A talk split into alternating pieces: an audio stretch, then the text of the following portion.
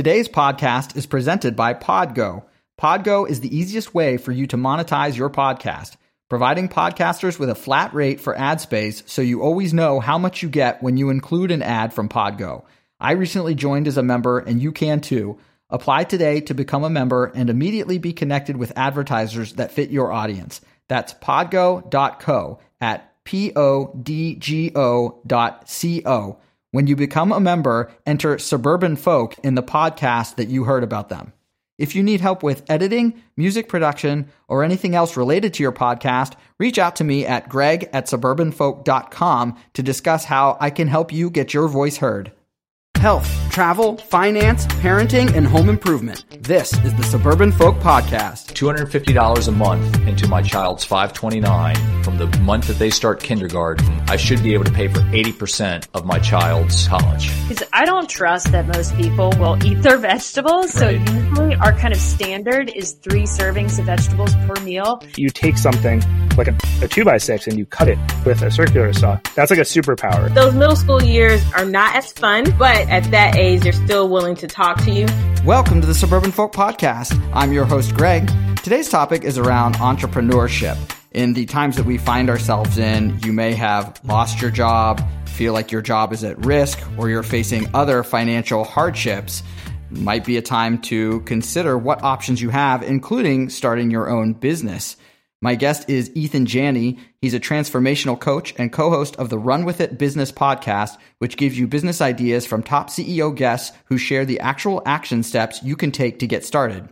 As a coach, Ethan's methods draw on his polymathic and non traditional range of experiences, among them being a PhD neuroscientist who studied birdsong and a piano tuning entrepreneur profiled in the Wall Street Journal. Thanks, Ethan, so much for joining the show today. Can you kick us off by giving your background, which is definitely got a lot of different skills wrapped up into your journey? How did you get from, let's say, the music world and pianos to also your entrepreneur and coaching business? I've always had a number of interests. Um, I think it it started to creep up a lot in high school. Yeah, I had to decide between being on the wrestling team and and being uh, in the school play, you know, and that was like a huge huge deal having to pick between them. But so I'm a bit of a polymath and just being into a lot of different topics. Uh, I did settle on music as a course of study um, in college. Um, interestingly enough, after going for a year to study physics, I changed my major and changed schools and moved from the Chicago area to New Jersey to go to school. When I when I was in music school, I'm really glad I went. I kind of knew up front that I'm not necessarily going to music school because this is going to get me a a big better job or that it's some kind of investment. But I, have always thought in education as just doing it as an enriching activity, and then you know trusting that you'll find ways to make ends meet given the skill sets and and the things that you learn along the way. As I was finishing music school and I was gigging, playing playing shows and things like that, I started um, making money as a as a piano teacher and, and making money as a musician. But something like piano tuning seemed like something that could give me more steady income and maybe um, a little bit more income beyond what I would make. So I started to take it up in as school was ending, as my college years were ending. And that ever since then, like piano tuning, pianos have been in my life ever since before high school. But it's it's been kind of a theme in my life, and I've, um, like I said, you know, I didn't necessarily pick music to make money in, but I found ways to make money that aligned with music. As I, I built my own business as a piano tuner for a while, that, that did give me a good source of income. Uh, I eventually went to, and this was like a you know a hard you know, U turn or whatever, just a, a, crazy turn, I ended up going back to school and getting a PhD in neuroscience, of all things. And while I was doing that, I came up with this kooky idea to take a couple of friends who were interested in becoming piano tuners and kind of tutor them and train them as part of my business and see if that would allow me to still maintain um, the reputation and some of the you know some of the investments that I had made in the piano industry while still giving time to my PhD, and that actually worked pretty well. And I, th- I think one of the major things was that I learned, especially looking back from now, was that I was a mentor and a coach to the people that I was training in that business, along with having them be quote unquote employees or contractors for me. One really bittersweet thing that happened was I, I as I was finishing my PhD, I worked that business that I had built on the side of piano tuning, piano tuners, a group of us doing apprenticeship in New York. I worked it to the point where I would, I actually moved out of the country. I moved to Peru and the idea was I would kind of test the test the system if I could run the business from overseas. And uh, at that point, um, a really gut wrenching thing happened. I was about to step on the plane to go to Peru, and the guy that I had trained for a few years and was going to tr- entrust to being in charge, he wrote me an email saying he was he was not going to be with the business anymore. that was a that was a tough moment, and it actually continued to be tough because he rebuilt the business. He stole some clients from the business um, while I was gone. It, it, was a it was a tough. It was just kind of a tough relationship. It was one of my first relationships as someone, you know, being like a quote unquote employer, mentor. And, you know, the good thing that came out of it was I realized why, what hurt so much about it for me was I felt like I'd given him even additional value um, than just training him as someone that, you know, might, I didn't train him to leave. And I realized I was coaching, you know, and then I was actually really good at coaching because he did a good job rebuilding the business. And so ever since I realized that, I've been taking on coaching professionally and kind of testing that out to say, yeah, you know, is that really what was going on? And, and it's proving to be true. I'm doing a really good job helping people really reach higher in their lives and, and do interesting things. Just unpacking a little bit of your story, even figuring out what you could do with music that wasn't maybe what most people would think of performing music, getting paid for that, something related to it that is desirable in the market in this case tuning pianos and hey there's probably a lot of people out there. That's probably a skill that any potential entrepreneur needs to have right? Find the niche find the things that the market is looking for and figure out where it fits in your skill set to what is marketable. Yeah i agree. And i think and you're talking about like not necessarily any entrepreneur needs the skill of piano tuning but the skill of like figuring out how you can take your talents and abilities and match them to something that can make you money. Is that kind of what you're talking about? It, it, exactly. Like for example, it rings true for me that I'm been a guitar player for years and as I was moving from place to place, job to job, wasn't the easiest thing to get into a band and rehearse and do all that, especially when kids are in the picture, right? You have these late nights. So I started teaching guitar and using the internet even for expanding my reach and things like that. It's using part of the skill while not maybe the way you originally had in mind. Look for the way that you can apply it and ultimately monetize it if you can. If anybody's listening to this is looking to, you know, create a side income or exactly like you're saying, a secondary stream of income or take turn a hobby into a business. I would say one of the number one factors to to implement is to just start asking people for money for the things that you're doing for them. And you'll find out pretty quickly which things that you can actually do for money or not.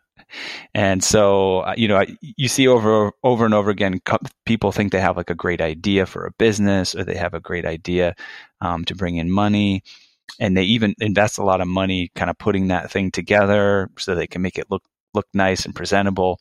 Then they put it out there, and they kind of get disappointed because people aren't picking it up and they're not interested.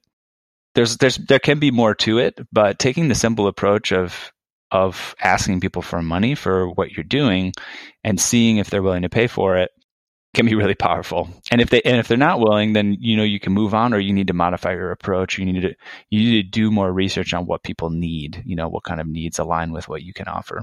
How does that compare to the strategy? I've heard this as well of offer what you think the service is going to be for free and get some people on to show that you can do whatever that service is. And then once you reach capacity, you purposely then start charging or increasing the amount that you charge for that service to basically offload and, and make sure you have enough capacity. And then also you're figuring out what's marketable or not. Is that different than the, what you're describing? Do you think there's like complementary strategies the strategy you just mentioned, I think can work.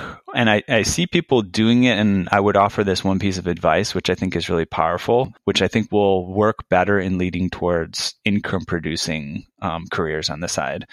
And that is set a limited amount of time that you're going to provide that service, definitely for that person for free.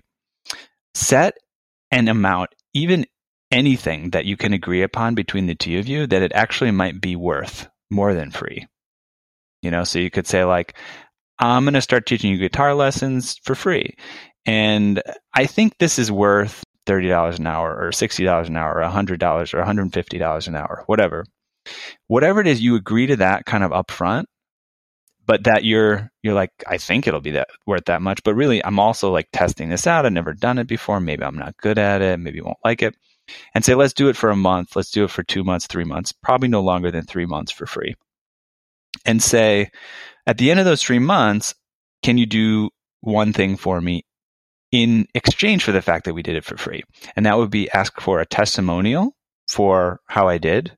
Um, and if you don't, if I didn't do that, great. Then you know you can give me some feedback on how I can do better, and then potentially two referrals to clients who I might then approach to actually have them pay at that probably that amount that you talked about originally that it might be worth. And then that way you're at least putting a value on the table and able to test that at the same time while you're uh, advancing the service that you're trying to pursue at the time. So I think that uh, is certainly a strategy to be used. And you don't have somebody also that's just kind of not really taking your time seriously. Let's say if they're not willing to put anything on the table. That has happens over and over again with people. And it's actually what a lot of people don't realize it can be bad for the client you know that's taking the free thing right? Because they they don't take it as seriously as they would. Guitar lessons piano lessons and you know, i taught piano lessons for a while. I would i would i would never teach p- free piano lessons if unless it was just like one lesson for a friend or something like that anymore. And i don't know that i ever did teach them for free because i just got lined up with like a music school. But yeah i think that you know it's important for everybody involved when you're taking music lessons to practice you know to to put the time and energy in so that when you come back the next week, you have something new to learn instead of the same thing to learn over and over again. There's something to be said for having someone pay because it all of a sudden it increases their level of commitment, hopefully. And if it doesn't increase the level of commitment, at least you got paid for for the time that they spent wasting their own time. Speaking of commitment, so for somebody listening to this that let's say they have a day job, they're not so into their day job or they are just looking for extra money, aren't willing to spend all their time to whatever their business idea is or whatever they're trying to pursue. And I know you have a number of different things that you pursue as far as in music. You have an edutech company as well, and then your coaching. How do you go about managing your time and pursuing all of those activities. A really powerful thing to do is to start to learn to recognize high leverage activities. There's a book called The One Thing, which I actually haven't read yet, but I'm familiar with the principle, and it's mentioned in several books, like The Four Hour Work Week um, kind of brings up this topic. Tim Ferriss is all about stuff like this. A lot of people have gotten pretty good at making lists of things to do. You know, oh, I got to do the laundry. I got to go pick up that thing. I got to fill out that form. Mm-hmm. And then they might put them in their schedule, things like that. But very few people get really good at the topic of picking the higher leverage of the things to do. And the one thing to do is often the thing that could make other things on the list irrelevant or just you don't need to do them all together. I guess I forget there's there's like two word, wordings that they use to describe what it does to the other things on the list. It makes them irrelevant or easier, probably. Uh, here's a really good example of this. When I was starting my the edutech business piano technicians master classes that you mentioned this is online training for piano tuners and technicians you know we we bring the best um, of the technicians in the world to anybody else in the world because we're using online live um, interactive master classes. And when I was starting that project out, I was pre selling it, which means I was asking people to kind of deposit some money Kickstarter style to say that they were interested in doing a course or like a, a year long program before actually going through it. That if I got enough, raised enough funds, then I would go through it. If I didn't, I would return people's money. And I was still in the stage where it was hard to get people to pay, right? Like I'm saying, you got to ask people for for money and i was like what is the key ingredient well I was trying to pre-sell the idea of the courses, but I hadn't got all of the instructors on board. I only had one of the initial instructors who was pretty good, but I was saying, "Hey, let's do this year-long thing. Uh, you know, are, do you think you'd be in?" And then I thought, well, maybe I'll go to the instructors and say, "I've got some money to pay you, and we'll do this." It was something I'd been delaying to do to try to contact these people who were kind of influential in the industry because, yeah, I didn't really know them. It was a new idea. I was kind of afraid they just think I was some hack contacting, contacting them and didn't want anything to do with it. But I finally realized, like, well, that was the big domino that would knocks everything else over. If I can get those people on board, then they've got the name recognition and the and the clients are going to sign up for the service. And so one day, it was really one day I just started to call those people. I got over my fear and I think I booked three out of six of those instructors just within a two hour period. Yeah, and then the whole process got easier from there. So it took some analysis of all of the things I could have done to grow that project to find that that was the one thing that would that would take to make the other things easier or, or irrelevant. And I think that um, that's something that I work on with my coaching clients as we think about things to do within the week.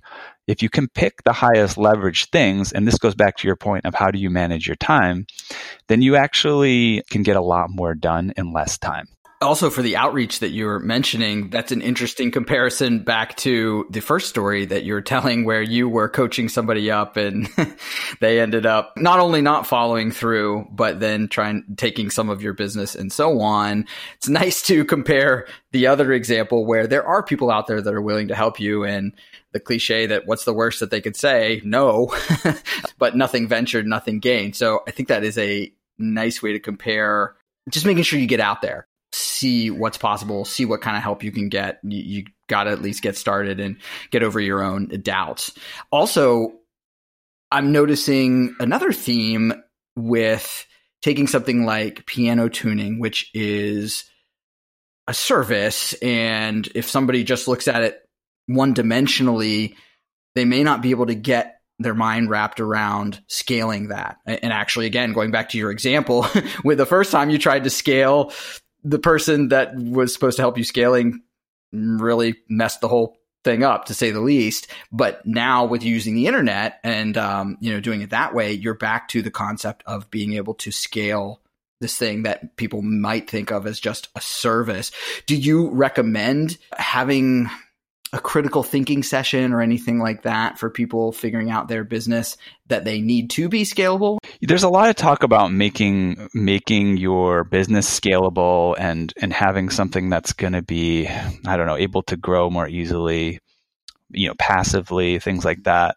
And I think that that's really good stuff, but I will add this to that conversation is that I think there's I'm seeing a consistent pattern as I coach people even in my own life that like it's not all about having free time and making more money and more and more money. Like it, there is something to be said for like if something's working for you and you're enjoying it and your life is going okay, you know, learn learn to enjoy it and and go with what works. If you enjoy spending time coaching people, and for example, like coaching, is it scalable?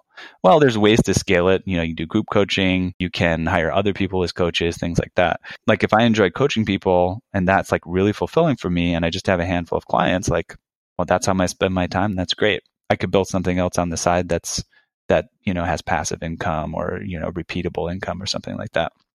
So I think when people are getting into stuff, you got to learn lessons and I think you just need to jump in and do stuff because some people just resist and they overanalyze before they start something.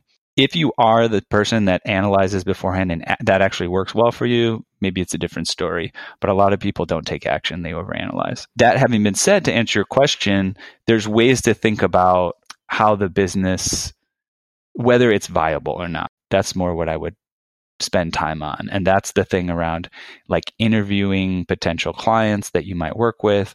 Again, finding ways to actually collect money from them so that you can see that they really need that thing that you're providing. And then in the scalability, the scalability, that's a, really good question. I'm not, I'm not, I'm actually not great, great, great at scaling.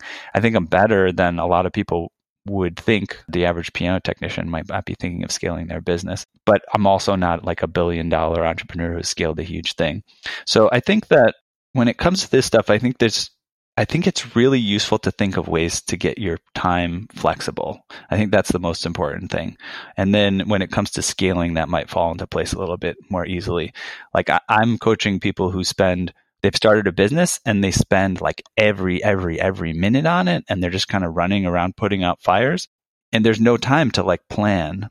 So I would say, whatever you're doing, take time to like have a coaching session with someone once a week for an hour. If you don't have time for that, then you need that. It's kind of like the meditation thing.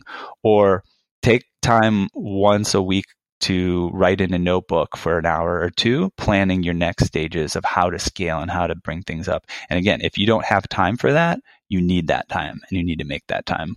And I think that if you can follow just a simple rule like that, just to set time aside that is not about putting out the fires and being reactive and more about being proactive and planning for the future that that other stuff the scalability the passive income all that stuff i think it will fall into place. I imagine part of that task as well is figuring out if the things that are taking somebody away from the important tasks are excuses that have been kind of made up in their head or if they really are things that need to be prioritized and figured out what's going to be more important than the other. Probably a little bit of both i would assume once you go through the exercise when it turns out that maybe something that you're doing on a daily weekly monthly basis um, either can be outsourced depending on what it is um, or just really not needed altogether. So you mentioned the skill essentially of taking on something new and getting into a new market. And presumably just like any skill the more you do it uh, the easier i'm sure it gets which you've even demonstrated with the different pursuits that you've undertaken. How does that translate into whatever industry or career path uh, your clients head into as you start to coach them yeah, this is kind of cool, actually. At this point in my life, I've seen patterns um, within different industries, be it like the scientific community or the music community or the business community. There's very consistent patterns. And I think it helps if you have someone who's either been through the system that you're getting into or someone who's been through systems and know how they work, like me, right? And I'll just call out a few patterns here um, that people can look out for that actually sometimes some of them make them make it seem like you're on the wrong path and actually you're on the right path. So one thing, if you're starting to encounter vocabulary that not only doesn't make sense to you, but it almost grates you the wrong way, then it's probably the exact vocabulary that you need to learn and start using in order to get into the field that you're getting into. So like uh, a good example with me is once I started to study you know, hardcore started business and marketing a little bit more than I had. I had already had a business and it was doing well, but like I started to get into like who are marketers and what do they talk about and and and you know salespeople and stuff. People started talking about leads, funnels, and lead magnets, and that stuff made me want to vomit at that point. it just all sounded a little bit too. I know it just sounded salesy, you know, and it just sounded kind of like dirty words and things like that. But but the more I got into that community, I just I realized, well, how else are you going to communicate to somebody what's what you're doing? This is what it is. When you set up a website that has a piece of content that somebody might be valuable to somebody and they're going to download it and read it and in exchange for doing that they get on your email list like i just said all that in a sentence but really it's a it's a lead magnet. I could just say lead magnet, and it's a very simple way to say it. That's business, and I think a lot of people are uncomfortable with business and, and sales terms. So I'll take it to a completely other field, which would be science. When I wanted to study neuroscience, I started visiting the University of Chicago, and I would go to their weekly neuroscience seminars. And I would sit there with a notebook, and I would write down. I would try to take notes on stuff that I literally had no idea what they were talking about. I don't know, cell death programs and G protein coupled receptors, axons and dendrites, and all sorts of terminology. I really had no idea what they're talking about. At, at the same time, I heard people talking, and literally there was a voice inside me that said, you know, these people might just be making all this stuff up to look smart. I really don't know what's going on. Like, I'm going to put faith in the fact if I keep writing this stuff down, I'll get somewhere and I'll feel like they're actually talking about real stuff. Right now, it just sounds like making up big words that you sound cool. And, you know, sure enough, it was two years later, I finally got into a PhD program and started to take a college level neuro or actually a PhD level neuroscience course where we had a textbook and I had a teacher to guide me through it. You know, and I did great and I learned the lessons and I did well on the tests.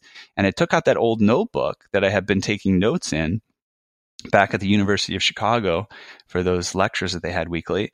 And I looked at the notes and I was like, oh, yeah, this makes sense. Which is crazy because it was written by someone who had no idea that it made sense, you know? So that's just another example that when you get into something new, if something just really, really doesn't make sense to you or rubs you the wrong way, it's probably the thing that you actually need to focus on. And I think this probably segues into something you and I were emailing back and forth prior to our show here around the four pillars of growth and achievement, which it sounds like is something you structure your clients around. Can you walk us through that concept? And is that a similar mindset of how to take on something new? Yeah, that's great. That's a great way to put it. And that's a good segue. So, um, these are things that I've actually seen. Uh, what I noticed was they were coming up in other contexts, uh, maybe someone who had a course and they would bring something up similar, um, or I'd read another book and it, it, would it would keep coming up. And so there's actually this this I have seen this pattern. Even other people present it in different contexts. But when I kept seeing it, I was like, oh, this is why I was able to make progress in the things I was doing. I did not necessarily do this stuff explicitly, but I did do it um, implicitly. I, I, was focusing on these things that what it allowed me to to move forward. And the four things are the highs, the lows, the wins, and the lessons learned. And you can take these four, just these four simple things, and you can apply them to anything that you're trying to uh, approach, be it big or small especially if it's something that you're having like some anxiety or struggle with. This really helps because what it allows you to do is get in a mindset of progress as opposed to kind of like giving up or like too frustrated.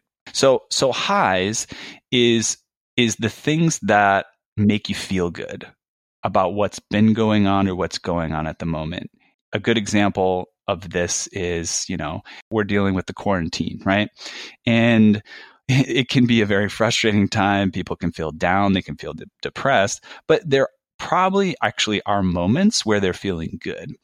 But when we're feeling bad, we forget about them. So I would say for me, uh, there's moments when I'm feeling good when I'm hanging out with my son. You know, we're just spending some time together that we probably wouldn't actually normally do, right? Because I'd be working or I'd, I have to do it now. That's sort of frustrating, but actually kind of nice. It feels good.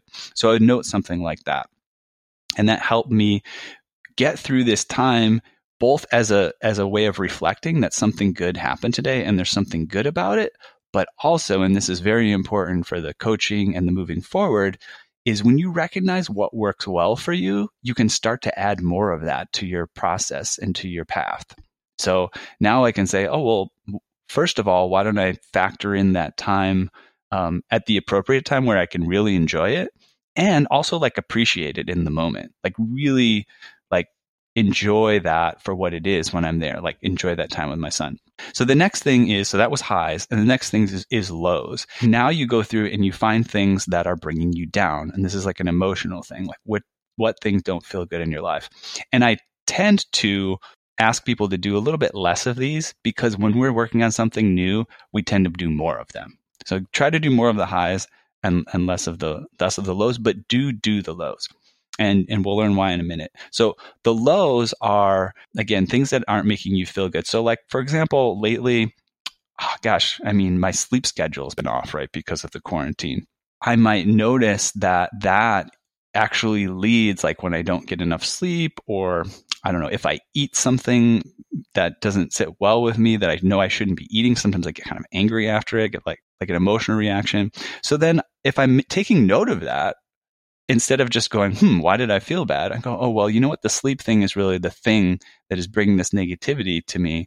So now I'll be more intentional about waking up earlier so that then I go to bed earlier and I can get like a more solid sleep as opposed to kind of a, a delayed late night sleep, things like that.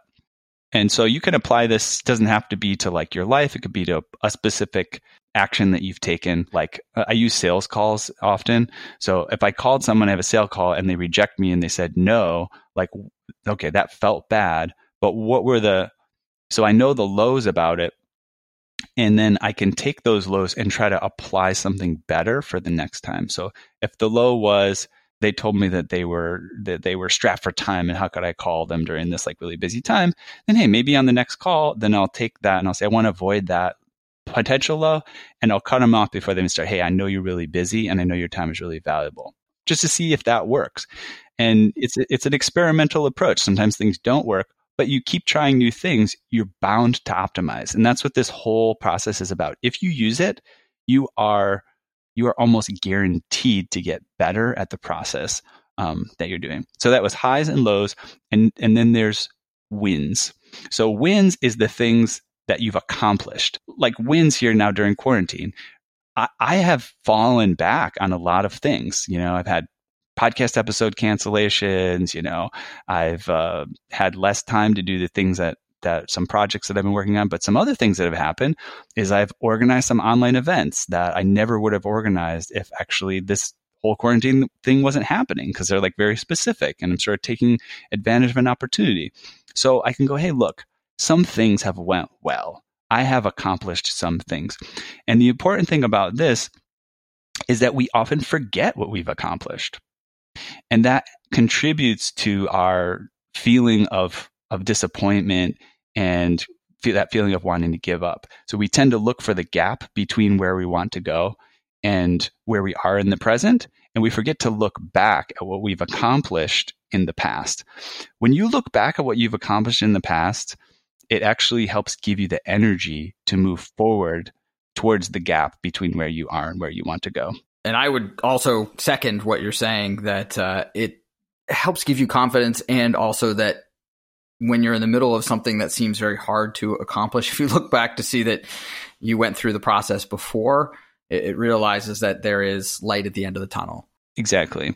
And and also just I like to highlight that wins are different than highs. And that's just because like, I don't know, a really good example of why we call them out separately is wins could be something that you achieved and you might actually find out that after you achieved it you didn't feel that great right? Sometimes like we work really hard to get something. We go, oh, like I don't even know if I wanted that, and that's important to note. So you could say, oh, okay, so maybe I'll restructure where I'm actually moving, what direction I'm moving towards based on that feedback.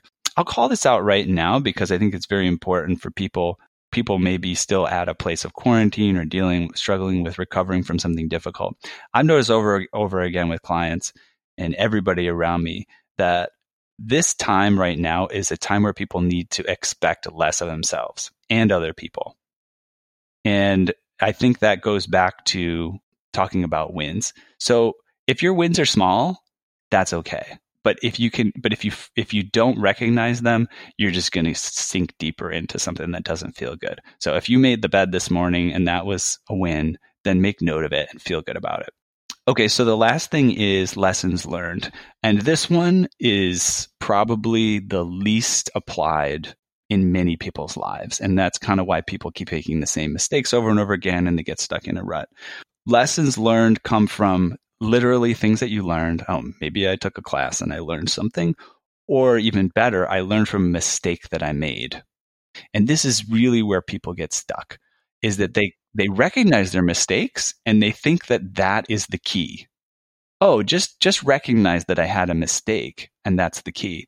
It's just a human it's just a it's just a symptom of being human. It doesn't have to do with, you know, people being bad people or not good at things. It's just symptom of being human. We look at the mistake, but we forget to look at the lesson that we could learn from that mistake. And again, that could go back to the sales call situation, right? You called somebody they they were really angry and they said like, "Yeah, this is a bad time. Please don't call me." And then you can just take lessons from that, like and and you you don't know what the ultimate lesson is, but if you pick a lesson and you keep picking lessons, you will learn the right lesson. So again, with that particular example, maybe it's not to do calls. You know, maybe I learned that I should try emails, right? Or that I should try connecting with people who are I have a personal connection like a friend of a friend, right? or maybe I should call really early in the morning when people don't have as many meetings. You don't always know what the exact lesson you need to learn to get where you want to go.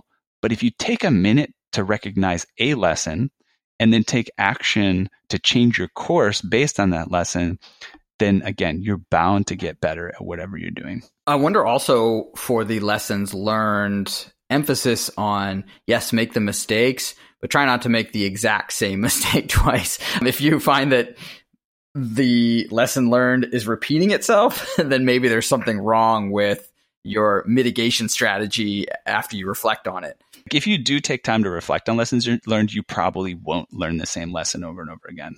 This is how you get past that, like making the same mistake over and over again, is just by writing it down, taking a minute to write it down or reflect on it with like a, an accountability partner or coach or something like that. The same strategy could apply to somebody's personal life if you're trying to build healthy habits or do more things with your family, whatever it happens to be, you could probably use a very similar reflection strategy in other areas of your life. Absolutely anything. You could apply this to absolutely anything. And again, it is guaranteed to optimize what you are doing. The only thing I will add additionally is it works really well if you're doing something on a regular basis, weekly or daily, so that you can you can like slowly but surely modify something that has like a, a structure underneath it, like practicing like music or something. I practice music every day and I note these things at the end of each day. And I'm going to sort of do the same practice tomorrow. But because it, it's mostly the same tomorrow and I'm going to tweak a few things, it's going to exponentially get better as I tweak things every day.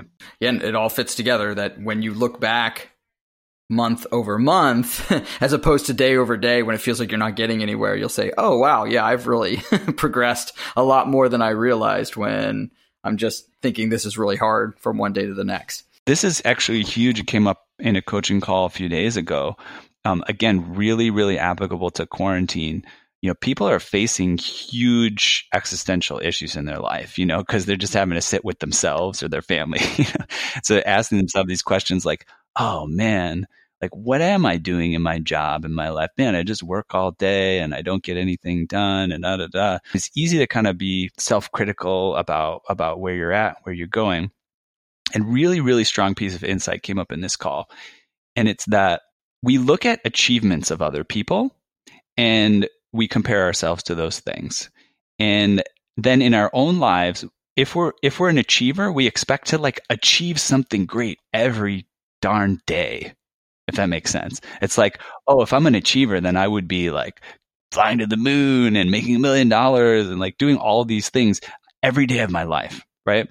But the truth is that people who do something great, the reason it looks great and so effortless and so wonderful is because it's something that resulted from like a daily practice that they just did it over and over again you know, like a great mm-hmm. dancer. They do a wonderful dance move. It's because they just did that every day over and over again.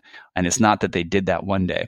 So, one really great thing to remember if you're working on any project is more ask yourself if the actions you're taking today are going to lead to that great achievement, right? As opposed to, did I achieve something great today? Am I taking actions each day that will lead to an achievement? Then, then you are an achiever and you will see that you will that will lead to achievement. The achievements only happen, you know, they're very short things. Like one week, I found out that I, you know, finally, you know, was the top business podcast. Right? It's only it's it's only going to happen. You're going to achieve that one day, right? And then from that point forward, you're looking to achieve something else.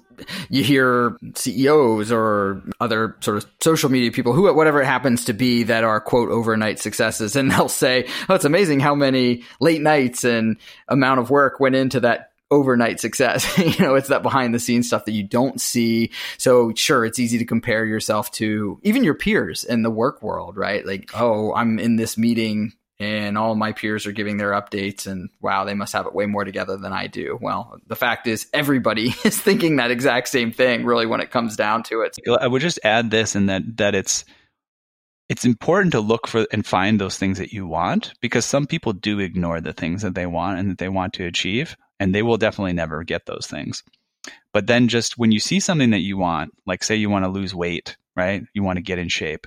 Don't go, how do I get in shape today? You say, what kind of habits can I start doing today and every day that all of a sudden I will probably notice that I'm in shape three, four, five, six months, a year from now? Quick anecdote for that. I actually just finished marathon training about a month ago. And afterwards, yeah, I'm like, man, my waistline hasn't looked like this for a while, but I was not really focused on the waistline. I was focused on the time that I wanted to achieve and so on and became a secondary goal. So, and of course, anybody that's gone through that kind of training knows that yes, it's, you got to go out and build on your miles every single day. And if you don't, you're going to see your regressions. And again, when you look month over month, it's like, wow, I really achieved something. So, um, yeah, being able to focus on that, just do it each day rather than that final end result. And the race is just one day. Exactly. It's part of the journey. Yeah. um, well, let's take some time to talk about your podcast, the Run With It podcast. Tell me about where the idea came from. And even though I know the concept of it, describe for folks what the concept of the show is. I'm in a business mastermind group with a friend of mine named Chris. Um, we made friends because I got invited to this group. And it's just a group of people. We talk about our businesses and try to do better at them by meeting every week and helping each other. And he worked from home, as you do. And he he was like, you know, man, I've been trying to think of a way to kind of connect with other people a little bit more. You know, I like working from home. I like controlling my schedule, but I'm feeling a bit socially isolated. I've been having this idea to put this podcast together. And I said, okay, cool. Let's, let's do it. You want to do it as a team. And so we did it. And the podcast, the idea of the podcast is that we bring, we help bring new business ideas to life by it's by having entrepreneur guests on our show. They're usually seven figure plus entrepreneurs. And what we ask them to do is just come on and share a business idea that they think would be a good idea for someone to implement. And it's usually something they don't have time to implement themselves. They're like really busy focusing on other things, but it doesn't mean that it's not something that would be a great idea to pursue. And then we just spend the episode not only talking about that idea, but literally talking about how that successful entrepreneur, if they were to go tomorrow and try to start this, what are the actual action steps they would take to get it started? And then the extension of that is that the listeners of the podcast then are actually encouraged, right, to steal this business idea. You know, we talk about stealing business ideas. It's like, yeah, go ahead, take this idea and run with it. And here's how you how you can get started. And even more so, if you get anywhere, contact us, the the host of the show, and we'll take a look at what you've done. And if it's pretty cool, we'll connect you with our guest. And you know, some of our guests are like they've made a hundred thousand dollars a day, or you know, they've sold a business for a hundred and seventy million dollars. We'll connect you with that guest on our show for a mentorship session. You know, and who knows, maybe you even develop some type of a business relationship from there. So that's the content concept of the show. It's kind of like Shark Tank in reverse, right? So the the the sharks are pitching you on what their cool idea is that you should follow through on. Yeah, which almost feels like the way it should be, right? like let the expert be the uh, one that's in the hot seat, maybe more than the person that's pitching it. Yeah, and I, I watched Shark Tank a little bit, but shows like that kind of I don't know, they kind of get to me because it makes it makes entrepreneurship into this I don't know, it just feels like this really competitive, stressful game, you know. Whereas um, I don't know. There's a lot of fun in in entrepreneurship, and and I think you can you can gain a lot by by actually developing synergies, you know, with people that you might see as competitors, for example, um, as opposed to having this kind of cutthroat Shark Tank attitude. right. well, have you had any uh, game show winners, if you will, um, for what you guys have been doing so far? Have you had folks that have taken these ideas and ultimately been able to establish their own business or side gig? Yeah. So uh, the the one that I would bring up right now um, is uh, it's called Doctor Lingo, and we had a, a, first we started out with this guest on the show named Shuhan He. You know, overachiever kind of guy. You know, ran ultra marathons and is a doctor and also an entrepreneur and all this stuff, and he's still super young. Um, and he came on and he's he started several businesses and he said, I've been trying to get this thing started called Dr. Lingo. And I, I don't know how much this will interest you. I know you're somehow you're in healthcare in some way, right? You work with insurance. Yeah, correct. So mm-hmm. yep. so basically the idea is a doctor has a certain lingo that they use when they're evaluating a patient but the patient would never understand what they say. And so, you know, maybe they give you some like some like pamphlets that describe something, but you can't really take exactly what they've said about your case and translate it into English directly. There's just not time to do that. And so that's that's Shuhan's idea. Dr. Lingo, it's a service. It's it's kind of like Google Translate for Dr. Lingo. And so when the doctor says something that doesn't make sense, there's a way of putting it so that a patient could easily understand what they're talking about. And um, and yeah, so the way that the way that went down is we recorded that episode, and a few months later, actually, what happened was Shuhan connected with a medical student. I think I, we actually talked about in the episode, so I'm sorry I forget exactly how, but I think it was through a conference or some sort of a medical community thing. And and Shuhan learned that this this fellow actually uh, his name's Joshua Calvino, was interested in entrepreneurship, but he hadn't really gotten into it. And um, they talked a little bit, and basically Shuhan said, "Hey, I think you might be interested in working on this de- idea, Doctor Lingo, and why don't you go listen to this podcast episode?" Get back to me, and if you think this is something you're into, then we can get started. And yeah, basically since then they've been partners and and again, you know, it's like it's not like Shark Tank at all. You know, um, sorry, it's it's not like Shark Tank at all you know, uh, Shuhan's like a really great guy, really nice, friendly guy, and just a great mentor for Josh. And um, not only as an entrepreneur, but as a you know as a doctor to a medical student who's trying to make his way in the world and, and do things efficiently. Um, so there's all sorts of collateral benefits to this new mentorship relationship um, that has occurred, and the Doctor Lingo project is um, continuing to expand, and uh, and and also relevant to this um, to sort of the conversation or these folks is uh, Shuhan started a project um, which which Josh is not part of called GetUsPPE.org, um, which has been a really great project to help out um, during the COVID crisis to get the personal protective equipment, you know, masks and gloves that um, that the doctors need. That relationship that you're describing, again, even going back to your story, sounds uh, like there are parallels to when you're first trying to get up and running and reaching out to folks that could be part of your project to make it uh, potentially be more viable a similar concept with the format that you're putting together with the podcast and um, and I can definitely relate to the healthcare lingo. One of the first things I say to any new hire that comes in is there's acronyms everywhere, but in healthcare it is like so heavy in acronyms that stop me at any point if I just rattle one off because I've forgotten that somebody's still learning the industry. So it certainly seems like uh, a good idea and something that that um, will make sense for somebody to, to, be able to to bring to market wherever they're at in the stage of it, and also going back to somebody not being afraid of learning something new, being able to translate that kind of um, jargon is certainly could help other people from not being deterred from taking a hand in their own health and making sure they understand what's being communicated to them or what at least they're trying to communicate to them. So very cool. Yeah, I'll go back just real quickly because um, it might be useful to put a pin on this thing of um, of reaching out to people. Um, I will tell you this, and if if anybody listening right now is at all interested in our project, you would be surprised at how little activity there is in reaching out to these people who I said have made, you know, sold a company for 170 million dollars for example, a software company.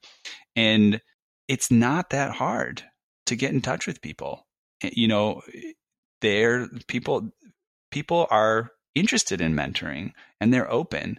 Um, you, you know, you got to do a little work and prove yourself that you're that you're that you're viable to work on something. But there's a lot of opportunity out there people pass up because they just don't feel like they're good enough or it's for them and so just yeah just remember that that is a, a huge uh, advantage if you recognize that just kind of reaching out to people and the, the other thing i'll mention this comes from a book called the magic of thinking big and also elsewhere there's this idea that if you work in the mailroom at a corporation and you tell the people in the mailroom your crazy idea they're going to tell you you're crazy but if you ever got the chance to tell the ceo your crazy idea even though you're the person in the mailroom, they'll probably listen to it because they've got a bigger way of thinking and they're interested in big ideas. So keep that in mind when you're thinking of, of taking on bigger things and reaching out to bigger people, it may be easier than you think. Excellent. Well, Ethan, before I let you go, do you want to give folks your contact information where they can find you on social media and maybe any other announcements that you'd like folks to know about? Yeah, sure. So I would just encourage people to go to uh, www.runwithit.fm and they can review the podcast there, listen to the episodes that have come out. Uh, you can also check me out for any coaching if you're interested in that. I'm building a site called ethanjanney.com. Uh, spelling my name is sometimes difficult for people. I'll spell it out E A T H A N J A N N E Y dot com. Um, yeah, and you can download up four pillars of of um, of success and achievement as we talked about today. I've got some documents there if you want to grab that and learn some more about it. And I would say those are probably the two primary things that you can find out more. Perfect. And of course, I will uh, put all that information in the show notes once this episode is published. Again, Ethan, I really appreciate you taking some time to join us today. And we will be in touch. Stay safe and take care. Okay, I will. It's been a pleasure. Thanks a lot. If you enjoyed this episode, please leave us a review on Apple, Spotify, Google Play, or wherever you get podcasts. If you'd like to be notified of future weekly episodes, please hit the subscribe button. If you'd like to help us even further, visit suburbanfolk.com and you'll find a donate button where all the money goes back into the show for you. Thanks for listening. Suburban Folk is part of the Pod All the Time podcasting network with 12 other great podcasts. Head over to suburbanfolk.com for links to their shows. We're also part of the Ring Media Network. Go to ringmedia.com to learn more. That's R R I N G media.com.